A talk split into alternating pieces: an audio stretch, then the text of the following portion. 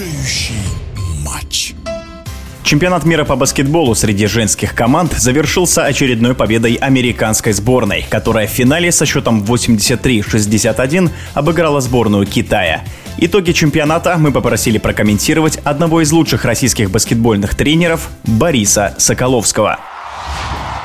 Сборная США завоевала очередной титул в Австралии на женском чемпионате мира, не потерпев ни одного поражения. И это не стало неожиданностью. Две команды, которым удалось проиграть менее 20 очков, это были сборные Бельгии, минус 15, и сборная Китая, минус 14. Это было в играх на групповом этапе. В финальном матче, где китаянки оказали ожесточенное сопротивление в первых двух четвертях, разрыв достигал отметки в 30 с итоговыми плюс 22 в пользу пользу американок. Тренерский штаб США на протяжении всего турнира достаточно равномерно распределял игровое время между игроками, за исключением финальной игры, где резервисты получили возможность сыграть в золотом матче только в самом конце игры. Это связано с тем, что очень сильно выросла и в прямом, и в переносном смысле сборная Китая. Знакомая по выступлениям в России Бриана Стюарт из США никак не могла поймать свою игру в нападении, реализовав 4 броска из 13 месте. Но она очень здорово защищалась и отыграла 28 минут. Понравилась игра Челси Грей.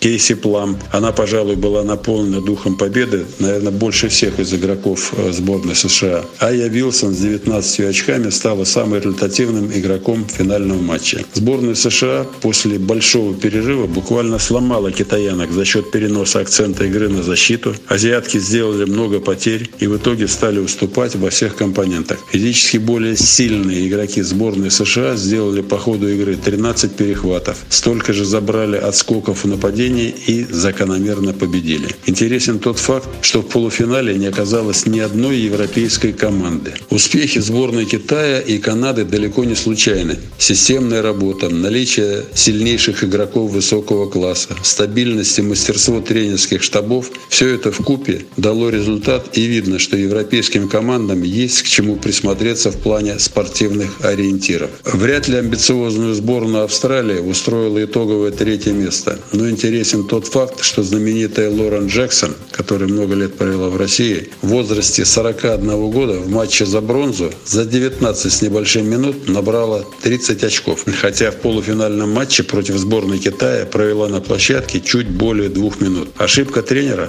Возможно. Но Китай отдал все силы в этой игре, выиграв в драматичной концовке 2 очка, демонстрируя очень интересный, динамичный баскетбол с использованием пары сверхбольших игроков. Хан Сю 208 сантиметров и Юэру Ли 200 сантиметров. В итоге серебро с заявкой на стабильное присутствие в пуле сильнейших команд мира. Это был один из лучших российских баскетбольных тренеров Борис Соколовский. Что касается матча за третье место, то здесь со счетом 95-65 австралийки обыграли канадок. Решающий